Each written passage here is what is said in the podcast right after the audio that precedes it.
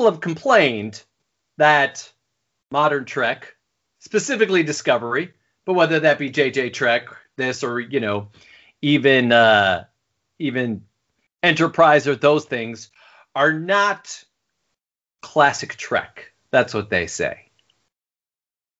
But sometimes you have to go back before you can boldly go forward, which I think is exactly what this episode has done. Touch of modern Trek that feels classic. Uh, you even said this before we started, and I have it in my notes too, that you could throw this back into the original series, and it would feel like, uh, well, I wrote like the Nomad episode or Who Mourns for Adonis, but you mentioned uh, Landru or the Apple. It's also seems- got some that uh, the paradise where Spock has the spores. Oh yeah, know, yeah, this side of paradise, yeah. Simple, simple living people, and you know they're really kind of just there to like do medical checkups or whatever. And Memory Alpha mentions these also, the Paradise Syndrome, which we haven't gotten to yet, but we're coming we up just- on it. isn't that Spock?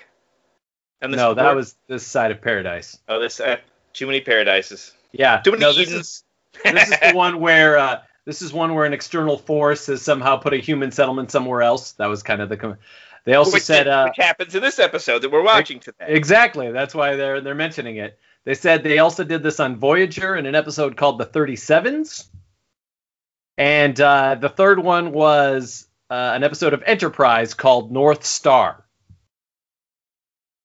So that was interesting. there, those are your assignments for this week. right? Go watch those. Come back. Tell us some more. How much you liked them. Well, before we get any further in talking about it, obviously I'm going to introduce myself. My name is Matt. I am one of the brothers who trek about, and uh, coming to us from the east side, the satellite studio in Houston, is my brother Ken. Say hello, Ken. I'm a doctor, not an escalator. Uh, so uh, just going back, picking up right where we left off here. On Saturday, you had me a text that just read, "OMG, classic Trek." we'll skip over your use of OMG here and uh, ask you what you uh, what you meant by that. Well, I watched it. I felt like this really could have been Kirk, McCoy, Spock. They had the same kind of debate about do we leave the planet alone or do we reveal this fact that we as the audience know that the settlers on the planet are unaware of. We have the the familiar trope in which they're like, we're from the northern, you know, zone. Oh, from the yeah, okay, yeah, we know, okay, no problem. Uh, how are things going up there? Yeah, just dandy. So you know, it just there were like so many pieces that just felt like, oh, I, I've seen this before. It did not, of course, feel stale or like, oh, this again. It was instead like, oh yeah, we're back here. We came back. And the whole episode was like that because it had so much newness to it as well.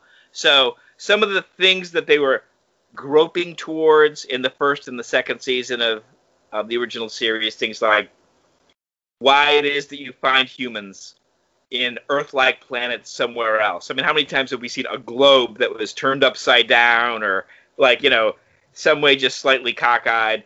And Right. we get these remarks like, "Well, the uh, atmosphere is uh, exactly Earth-like, Captain," and then you beam down and it's humans. It's a parallel Earth. It is. You know, we get several. We get we get a rule. You know about parallel Earths, right? You know about, and again we get this here. Although it's it's worked through other science fiction authors' names rather than you know we make up a name.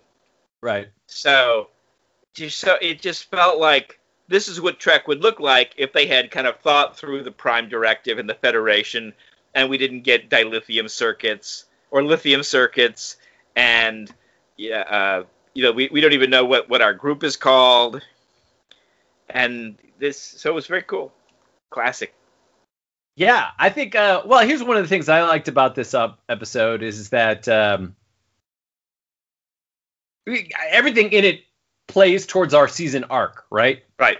You know, you could, uh, in theory, you could, in theory, watch this episode without knowing what else happens in the arc, right? You just come in, they're like, okay, they're talking about Spock here, I get that, and there's a thing about a red angel, okay. Oh, look at that, it happens at the end, and blah blah blah. You know, you could theoretically watch this as an encapsulated episode. You know, it's kind of like season one or two of Smallville or uh, you know uh, Buffy or X Files, or you know, kind of a monster of the week those kinds of things where we have a mission, we're going to do this mission, but what happens in this mission is also playing into the grand scheme of things, right? right. So they're sent here basically by the Red Angel. What the Red Angel made them do on the last planet saves this planet. You know, it's all very convenient how it ends up working out. We also got some fun Spore Drive stuff. So we were talking about how in the previous episode we'd had this kind of beginning that was a kind of combination of recapping episode one and foreshadowing season two, or recapping uh, season one and foreshadowing season two. Yeah. And so they saved a little bit of stuff. This is the first time we used a spore drive, and uh, we got to see how that played out here for the first time. Lots of for fun with Pike. For well, yeah, that was true. That was a good. That was good. I love. Uh, I wrote down one of those lines because it was so good, but uh, uh, I have to find it. So uh, Saru asks Pike just before they launch if there are any questions, you know, and Pike says, "If you're telling me that this ship can skip across the universe on a highway made of mushrooms, I'm kind of gonna have to go on faith." yeah, I love that. Yeah, that whole scene with him uh, and the spore drive and everything was really fun. They they they got a good kick out of that one. You know, and it's interesting too. We saw in the first one. We'll get back to the spore drive, but side note, it's been interesting how in the first one we were finding a little more humor in mm-hmm. this season than we saw in the first one. Obviously, the first season was a little bit darker, a little more like stuff going on, but uh, you know, here we find there's a lot more humor. I was also wondering how much uh, Jay Frakes paid into all this, right? The right. fabulous director of this episode. Um, there's a little uh, a video of, about you know him directing and everybody talking, and one of the things they just talk about is how funny he is. Uh, he even jokingly calls himself two takes Frakes because they get everything done so quickly, you know. so yeah, I wondered how much of that just because of what a guy he is, and of course what happened on the original show. You know, we know that story about Patrick Stewart and the rest of the cast not getting along at first because they all thought they he thought that they were all playing around too much. So, but then he got seduced by the dark side. so that was fun. But you know, back to the Spore Drive. Again, it's interesting how the sport, even the spore drive stuff, is playing into the overall arc of this. Right. Again, you know, we've got uh, Tilly is trying that you know she can use the asteroid they found in the last episode to try and find a new conduit that Stamets can, and so it doesn't have to be Stamets in the spore drive. Um, but it's also used at the very end to you know save the planet and it's really cool. The the story structure of this show is really well done, and I'll get into that a little bit more later. But uh, that's really great. But we did find that Stamets is uh, afraid, I think, to go back into. Is he afraid? I don't know. He's he's afraid to go back in because he's afraid he's going to see Hugh, and if he sees Hugh, he literally, you know, dot dot dots it when he says, "I don't know what I, you know, what'll happen," right. or you know. Right. Yeah, which makes sense. Yeah. Because you got to worry about Stamets know? a little bit, right? Right. Yeah. I mean, you know, you can you can imagine the same thing about like uh, Spock going into the Nexus, and he's like, well, you know, that's that's where Kirk is. Well, what will Spock do? Will Spock stay there? Will he bring him back? Will he, you know, will they say, well, this is where we're going to explore from now on? So yeah, you can imagine the exact same kind of problem. I mean, Kirk wanted to go into the new radiation chamber. Right. Right. Safe spot. At the end of yeah. But it, it, took you know both McCoy and Scotty holding him back, going, "No, you'll die. It's re- totally radioactive." You'll flood the whole compartment. His, yeah. So there is a certain amount at which you're like, why we, we should not trust him. On the other hand, like that's got to be a messed up experience, right? Mm-hmm. Yeah. That's not like, well, you know, we're, we're going to drive back to Missouri, Matt. Are you okay driving for 12 hours? You're like, man, you know, give me some coffee. I guess I'll be okay. You know, this is this is a messed up situation. Right. So I'd say probably as the theme of this episode, we're discussing faith, right? I mean, right. Uh, it seems to be one of the major things that we talk about, and it's interesting. So we get that first scene with Burnham and Pike, where Pike basically says he was he grew up with a, a father who, you know, basically taught uh, comparative religions. And, comparative religions. Thank you. And so, but but, but he also was like a scientist, and so yeah, it was a very confusing household. He basically said growing up in. but you know, it's interesting as that. So first of all, it's interesting how he uses that information with the people on the planet. You know, he talks about uh, he's real quick to notice their version of the Bible. It's all these right. different things pieced together. Uh, I thought it was funny. He uses the word fellowship. right. Know? Yeah. So, uh, you know, since we are preachers' kids ourselves, and we're brought up, you know, as yep. mainline Protestants, I saw lots of things where he would just go. Where basically it's what I would have done if I were Christopher Pike, right? Yeah. You throw in some of the vocabulary. You you when someone says peace be with you, you immediately follow it up with an and also with you. Right. And they're gonna go, yeah, he's totally one of us. He's from the Northern Territories. You know, nice to see you. right. Exactly. Why didn't you bring any herring? Well, it's so funny too. I was just thinking this happened recently, and I don't know if it was because we were back home or something, but it's interesting how uh, the word fellowship has that like religious connotation to it. You know what I mean? Realistically, it could be anything, but it just seems like we've put our own, you know, Christian belief or Christian, you know, thing on that word. You know, he even uses it too when they've been knocked out by the scientist guy on the planet, and the first thing he says when he comes back is, "Is hey, whatever happened to thou shalt not steal?" Huh? You know what I mean? It's funny how he's using all of this stuff. So it's interesting because well, all right. So let's discuss this first. So we we know Roddenberry a lot does not use religion at all. That's it's a right. thing that they're you know they use very. So we look at like who mourns for Adonis, right? When he talks about you know oh obviously these aren't gods they're just aliens. You know we get the whole Arthur C. Clarke thing in this one that discusses that.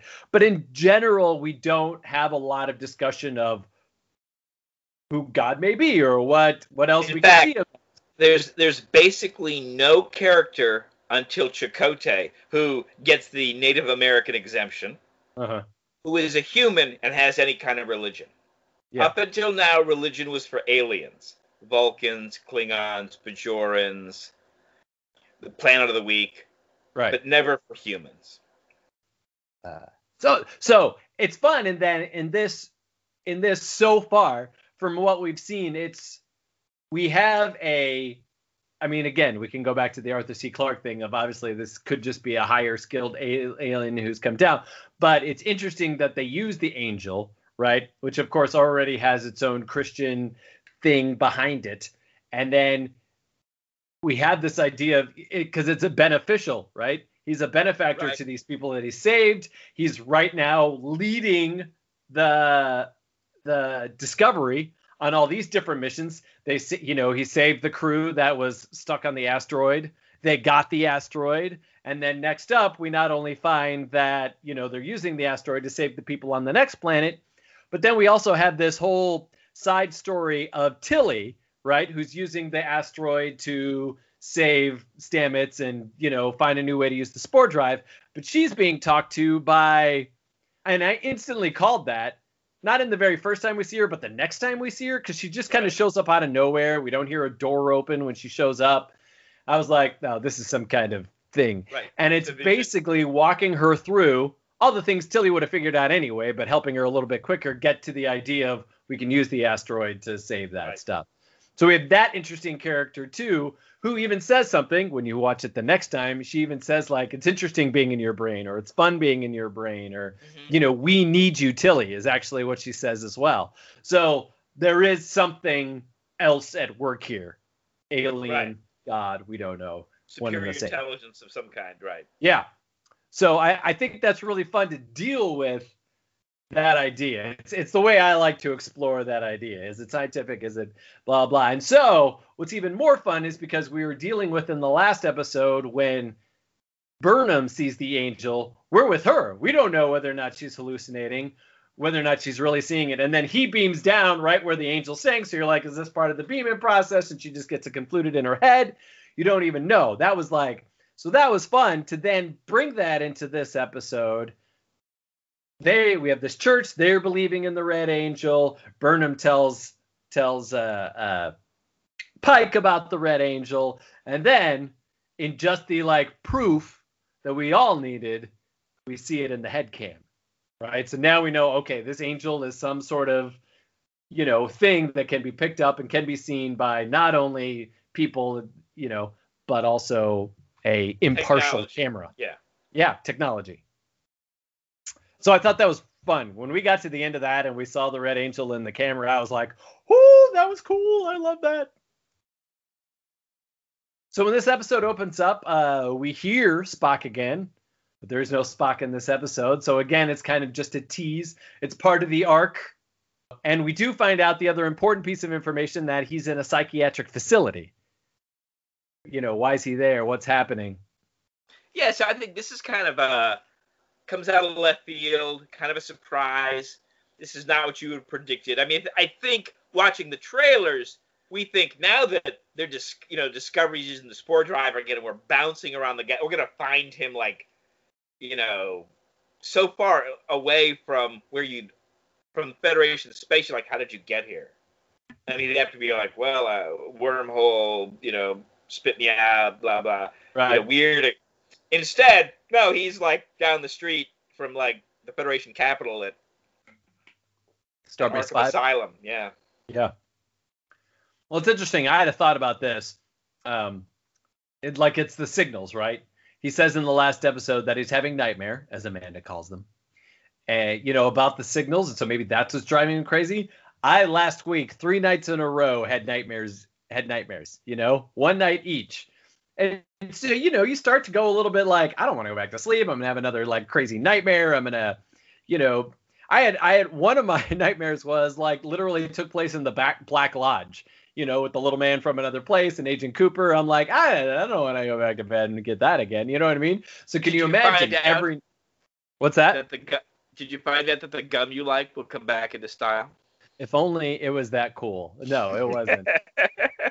you know, as a side note, Jamie was like, everyone in your dreams is supposed to be like some aspect of you or something. I'm like, well, what's the little man from the other place? What aspect of that of, me is that? What aspect of me is Agent Cooper? And is it the good Cooper? Is it the bad Cooper? What am I supposed to get from this? But back to what I was saying, you know, like I can't imagine every night, you know, you get the signals beeping in your head or whatever's happening to him. You can imagine that even for a Vulcan, especially a half Vulcan, that that's not, it's not cool. It's not making him happy for sure. I did have also have a dream last week where my bar just like wouldn't stop filling up. Every time I was getting somebody else's drink, uh, drink, somebody else was ordering a drink, and it was just like layer after layer of people. I was like, "Come on, stop it! I'm trying to sleep here." Nothing worse than dreaming about an eight-hour shift and then going in and having to work an eight-hour shift. I was exhausted. Spock didn't want his family to know, right? Because that's a general Right. order whenever anyone goes into the asylum. So that sounds like a stoic Vulcan thing, if I've ever heard one. Pike asks Burnham to try and get in touch with Spock, but Burnham says uh, he won't accept the olive branch coming from me. So this is even teasing more that whatever she did was like seriously awful to him. Like she, he's not even talking to. He won't talk about her for the next fifty years. Like Yeah, and you know, she has someone who has like done crazy stuff. I believe she knocked out her previous captain and like started a mutiny in order to start a war with the Klingons. Right? So the stakes we're dealing with it have to be like pretty serious. It can't be like, yeah, I used to poke him in the back seat when we were driving to, you know, McDonald's. Montana. Yeah. We also, in the trailer for the next episode, we see Amanda's coming in. So I was speculating that perhaps she's the one that they bring in to talk to Spock. You know, they're like, well, Yeah. somebody will. Who uh, who among everybody in the galaxy would be able to get the you know get Spock to be like, okay, you can come see me. It'd clearly be Amanda. Well, it's it's either going to be Pike or, you know, Amanda or, you know, obviously, you know, Burnham doesn't want to do it. They've obviously got something that needs to be resolved in more than a 15 minute conversation. And for canon reasons, it can't be Sarek. Yes. Man, all my notes got messed up. Maybe I'll re-edit this later to add this piece of information in. So when we see the camera at the end, we know that this is some kind of corporeal, I guess. Yeah, that'd be right. Corporeal entity uh, that did come in to save these people. The questions, of course, we have are now are who are these people? Why are they saving these people? And how are they, you know, transporting people from an alpha quadrant to the beta quadrant?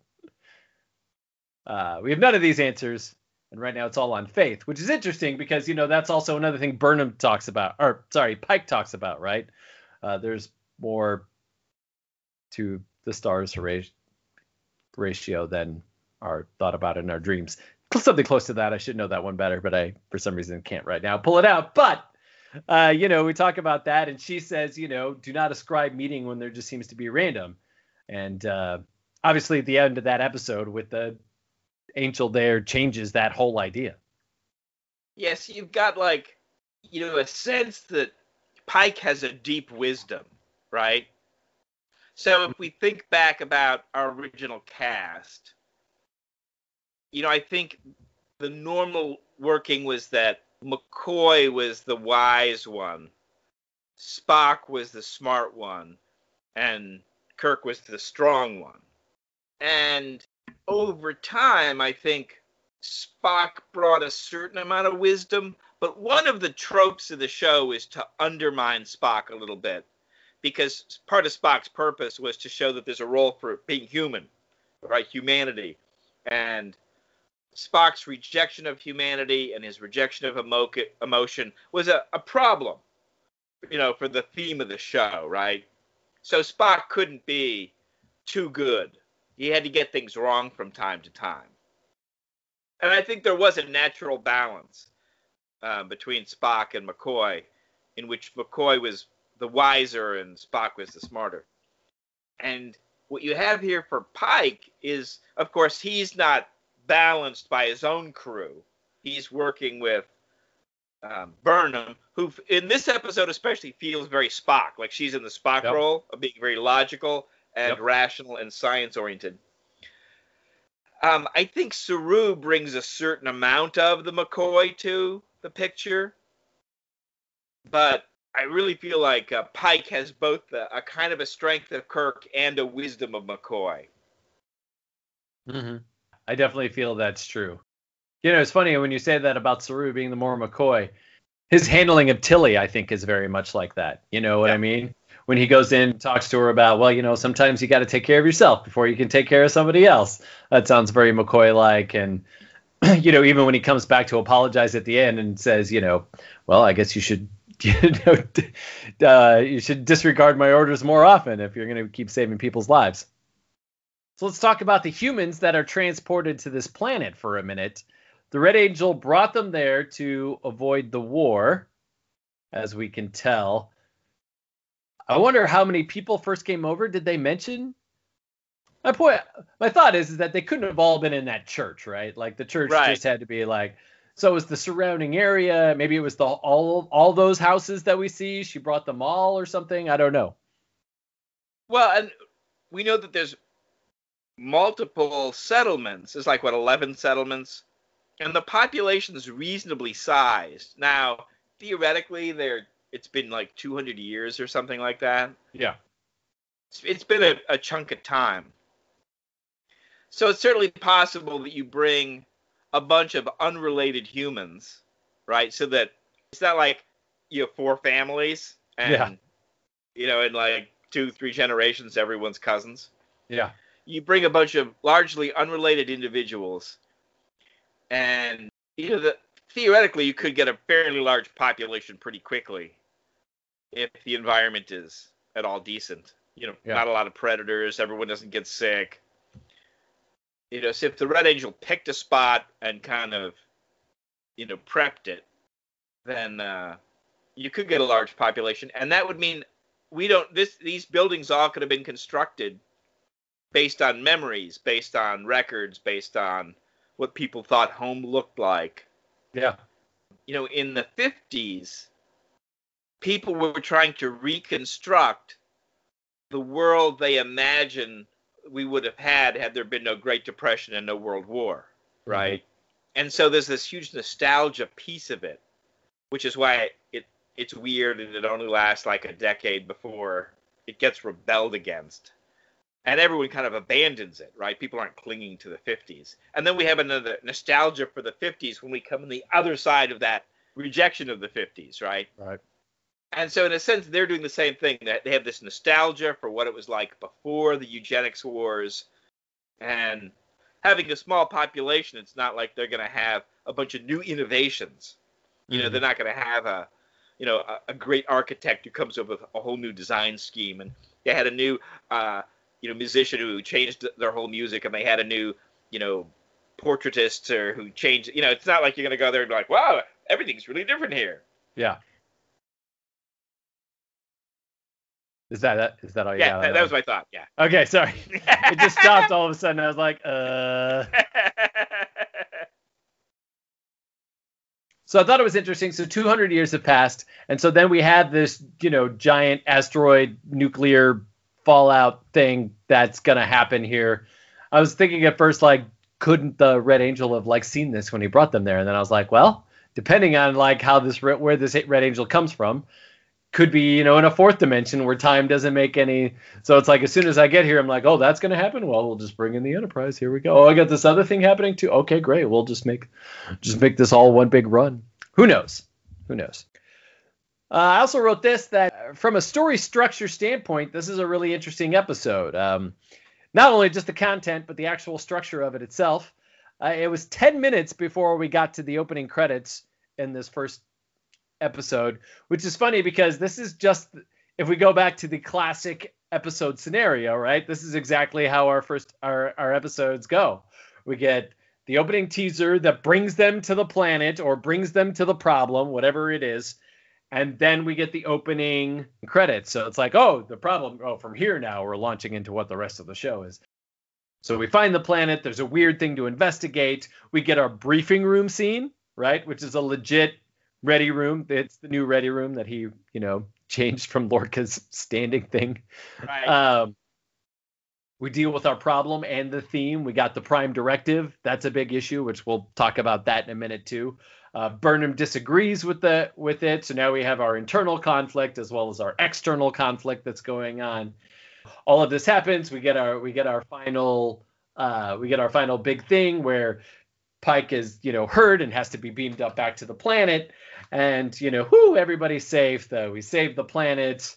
Okay, then we get to our denouement, which you know leads back to the question on faith and the Red Angel, and leads us into our next episode. So it's really interesting because a lot of that feels classic Trek.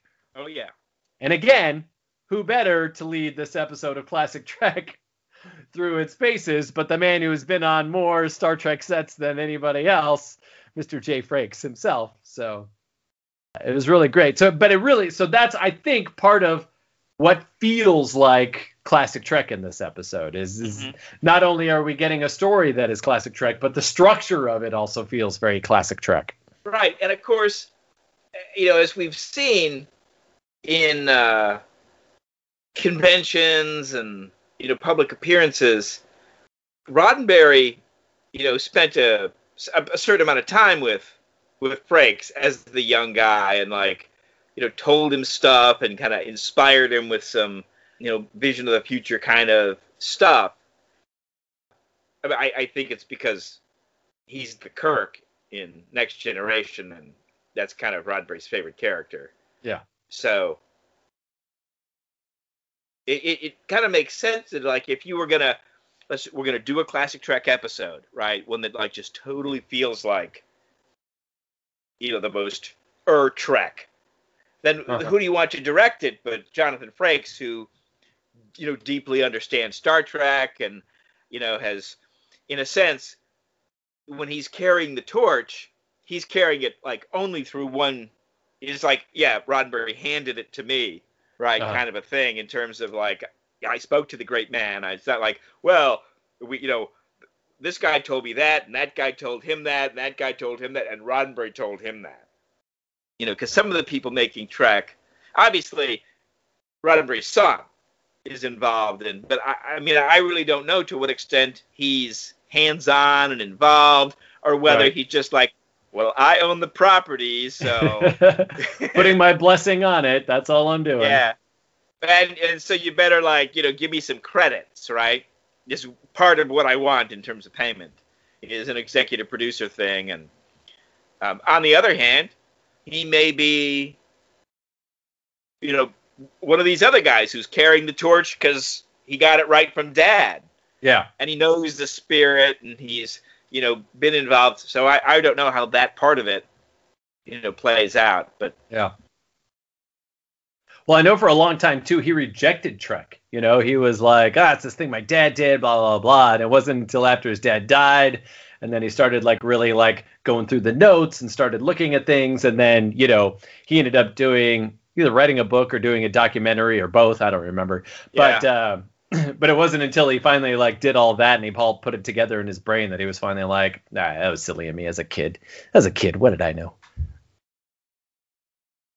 It's also interesting too. I thought how perfectly we talked a little bit about this already, but how perfectly we got to, you know, how they use the how perfectly they use the asteroid, right? So we had this from Right. the last episode, and then this asteroid. You can almost see him just talking about it, breaking it down in the writers' room, right? Well, we got this asteroid, right? We we're going to use that at the end as the gravity, but we can also use it because she needs to get a piece out of it for you know the next episode when we have to use the spore drive. So we can Right. use that as as to show her with the you know, uh, uh, thinking about Stamets and, you know, that she's really doing this for him. And then she's going to get hurt, which is going to lead us to the next scene where she's in sick bay and she's talking to the Red Angel person, uh, May or whatever her name was. yeah, So I thought, you know, you can, I could almost just see it being broken down like that. It was crazy. Right. Yeah. And in a sense, you, you get a real economy of storytelling because we're telling all these different stories, but they keep looping back in on themselves. They keep connecting. So it's not like, well, now we have to introduce 85 characters and like, you know, 80, 87 different little objects have to be involved. Instead, we're really keeping it to like three different through lines Uh-huh. that intertwine and, and move around and so it's very cool Yeah, it's super great. I was thinking about that too because there are there are so many storylines that are now in the air, which again is great. The arciness of it, right? That we've been Right. talking about. While we wish the original series was.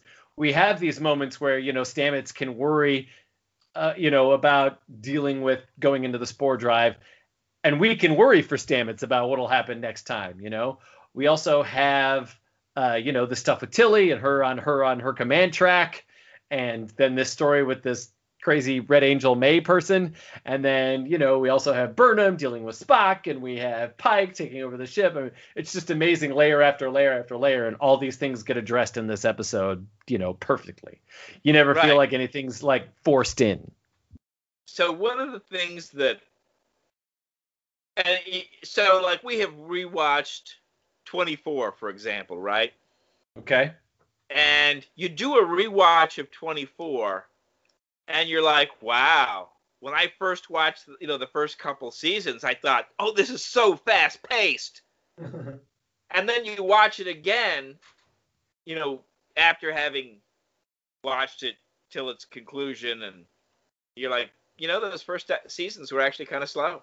Now, That- now that now that I'm capable of watching a season five, mm-hmm. season one seems slow, but That's at the what I- time, yeah, That's So what I was gonna say. I saw season five, and then it was like, oh, let's go back and watch season one, and you're like, wait, the whole thing takes place over a season, you know, because Yeah. now they like split up after hour twelve. You're like, well, now we're off into this new part of this adventure. But in that one, you're like, wow, she's still kidnapped at hour twelve, huh? Like, you know, you're just like, this is so painfully slow. Oh my god. of course, at the time, he was like, I can't believe TV can be this fast. Yes, exactly. Yeah, yeah. So we have the same situation in that a show like Lost comes along and it's got a bunch of things going on, but a lot of them never go anywhere. And, you know, way too many characters and a lot of stuff just doesn't make sense. And now it feels like writers have figured out how to write those kinds of stories without it going crazy. And producers probably have a sense of like going, no, no, we're not introducing another character for that. Figure out a way to introduce to you know utilize an existing character. Um, you know that's interesting, but let's hold that because maybe there's a way to utilize something we've already got, or if we're gonna create a new thing like a meteor, we're gonna make it pay off because we're gonna keep using it, right? We're not gonna use it one time and then we're gonna have a coffee cup, and then there's gonna be you know trilithium, and then there's gonna be, you know, uh, you know, because that's one of the things that makes people think that uh, Star Trek and you know you've got um, you know just like we're gonna we're gonna just reach into our bag of magic tricks and find the substance we need. And on the one hand, I think that's what would happen if you had the, the knowledge of the physics of the universe at your fingertips. Right. On the other hand, it can feel like it's just you know we just keep just you know Deus Ex Machina, whatever you need, there we're gonna come up with it, whatever. Uh-huh. As opposed to here, we've got this, you know, we're, re- we're reusing ideas. Yeah. I love it. Um, so let's talk a little bit about the prime directive here and how it works in this episode because I don't know. I'm kind of with Burnham on this one, right? I mean, these are people who are from Earth. They were taken out of here, you know, not against their will, but you know, they were taken from Earth you know, right. in, in, not of their choice. So for me, it just feels like, well, let's get these people back to Earth. You know, in fact, that's what I thought was going to happen. As soon as we heard about the meteor, I'm like, oh, they're going to get like as many of these 11,000 people back on the uh, ship as they can. Uh, which isn't what happens because we have Pike saying, no, no, they're pre-warp, they're pre-warp Earth, and you're like, yeah, but they're still from Earth. Like, I don't know. What's your feeling on this? Well, part of it is 11,000 is too many right? This this true. They're probably a, not all going to fit on the Discovery. Yeah, I mean, we have these kind of planetary rescue situations where with the the Enterprise D, and I think it's like five thousand is basically what they could have put on mm-hmm. On that, and so we're already well past you know a pre-Constitution class, you know, Discovery science vessel, probably way way filled with lab stuff and technical apparatus that an evacuation is just not plausible. So in one sense, Pike has to, as the command officer, who's going to face the trolley problem, because that's what command officers do. He's got to cross that off his list to go. Okay, well, you know, rescue is out. We have to, you know, keep this planet habitable now. We have to look for other alternatives, and that becomes way easier if you just don't like, oh, by the way, I'm gonna reveal this thing to you. Earth is cool, and uh, everybody's happy because yeah, then yeah. everyone wants to go back, and you're like, but we can only bring like 50. yeah. So who's going? The rest of you, by the way, dead. I mean, everybody else seemed like almost content there, so it was probably fine. You know what oh, I mean? Yeah, yeah. I guess opening up the idea of like, well, you could leave might, you know, freak a lot of people out. Right, especially because we can't do this. This isn't the ship that's going to carry you all home. Yeah. Although there's no other ship that can get there either.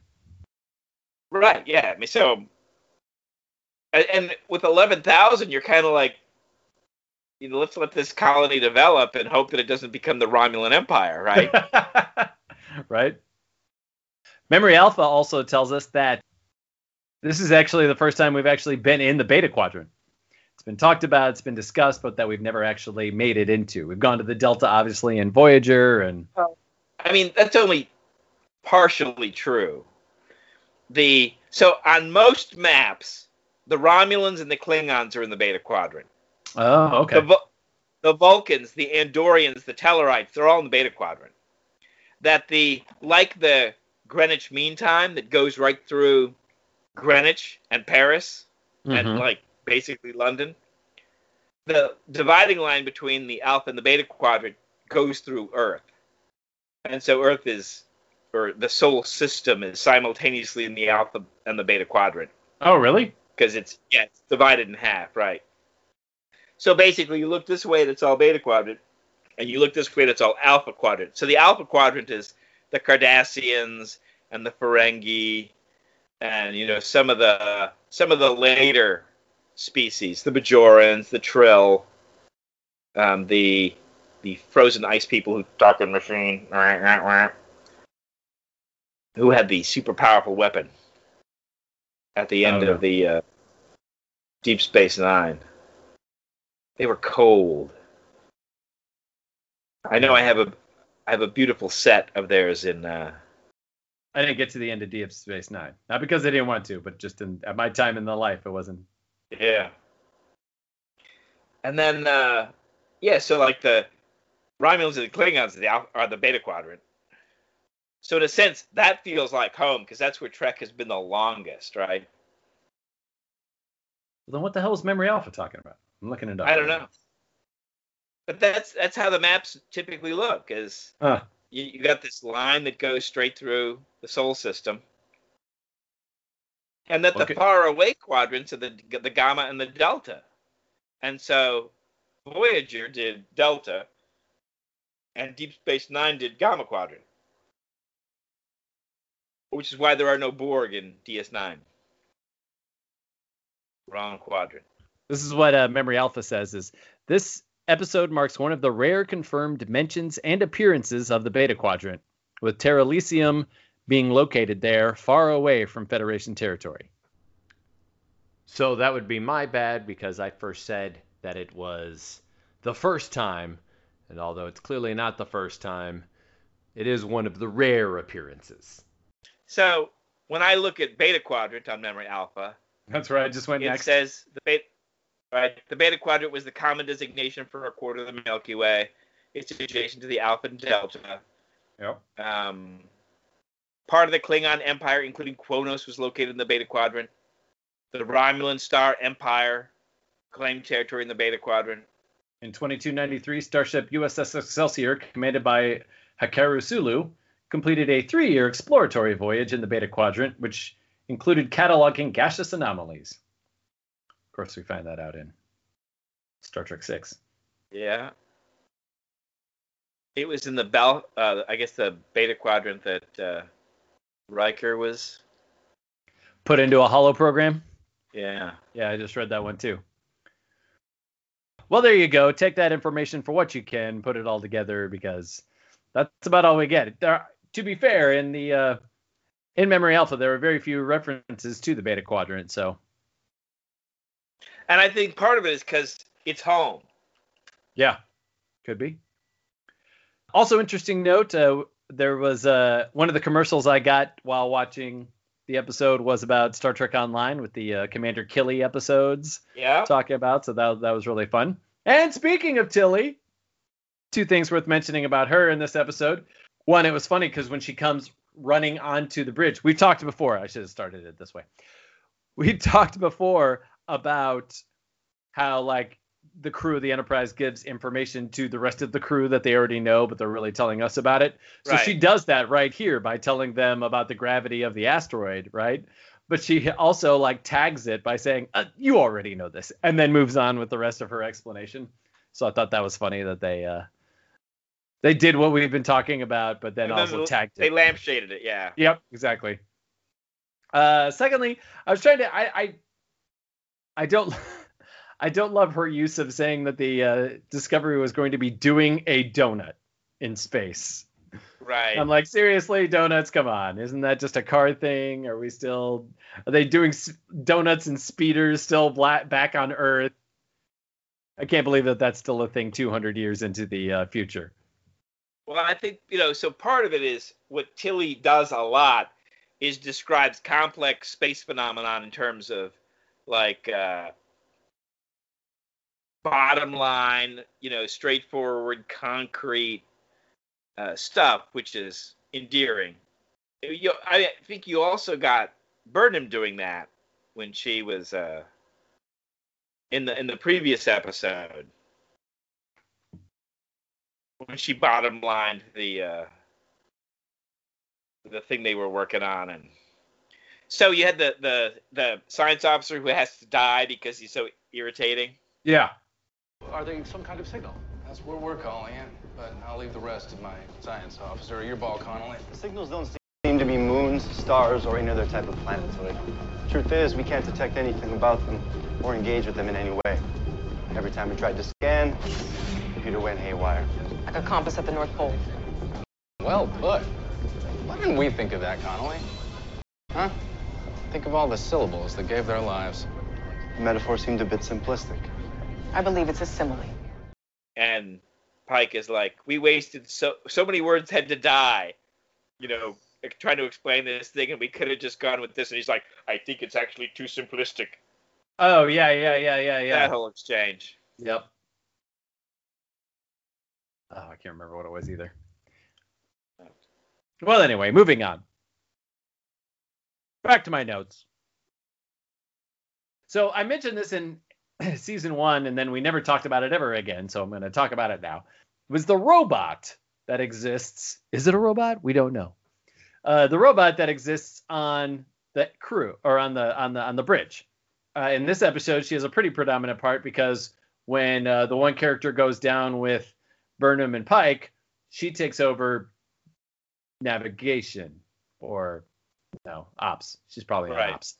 So I'm like, okay, I got to find out what we know about this character. So to Memory Alpha I go, and we find out her that her name is Ariam, which uh, Saru actually calls her in the show this week. There are a, a number of divergent background statements, according to the website, uh, on StarTrek.com, described Ariam as being a synthetic human hybrid, while Ted Sullivan tweeted that she was an alien. But then there was an After Trek episode where they described her species as an augmented alien. And then there was another After Trek episode where they called her an augmented human. So we don't really know much about Ariam, is pretty much what I'm getting at there. Uh, However, critic Darren Franich says of Ariam that uh, she is the greatest background character in Trek, Trek history since the glory days of Deep Space Nine bar. So there you go. Lieutenant Commander Ariam is one of the highest ranking bridge officers, and as such was occasionally left in command when Commander Lorca and Commander Saru were away from the bridge. After Lorca's death, she held the bridge while Saru met Burnham in the transporter room following the Discovery's return to the Mirror Universe. All I got of Miriam. Like I said, there's not a lot on her, so she's a character that they could maybe someday explore, or maybe not. We'll just have to see how it goes. Uh, a couple of under, other interesting factoids. Christopher Pike says that the USS Discovery would need about 150 years to cross the distance over 51,000 light years at maximum warp. This implies a much slower maximum warp than the 24th century Starfleet, when the USS Voyager says that they'd be able to cross 70,000 light years in about 75 years. Yeah, so one of the things that happens, and this is just be- between Next Generation and the original series, is that you'll notice that the safe high warp that they're using, where they don't, where is warp four. When they're at warp four going someplace, you don't have Scotty calling up to the bridge going, "She cannot take it much longer, Captain." Right? Whereas in Next Generation, that seems to be warp six. And because it's a logarithmic scale, warp six is like a hundred times faster than warp Uh-huh. four, or maybe not a hundred, but it's it's more than fifty percent faster. Yeah. Well, we've talked about that too on the about the original series too, where you know they seem to never go past like warp warp nine is like crazy. You would never do it, you know that kind of thing. So Right. uh, and then plus what those scales mean. Uh, well, that's it. That's all I got in the notes. It was a surprisingly short episode, actually. Uh, not just the one we're doing, but the episode itself. It was only 45 minutes, so that's crazy. So short episode there, short episode here. I say. Uh, anything else we got to talk about? Anything you, uh, we didn't get to that you want to talk about? No, I felt like that was it. I think we did it good. All right. Well, as always, my name is Matt.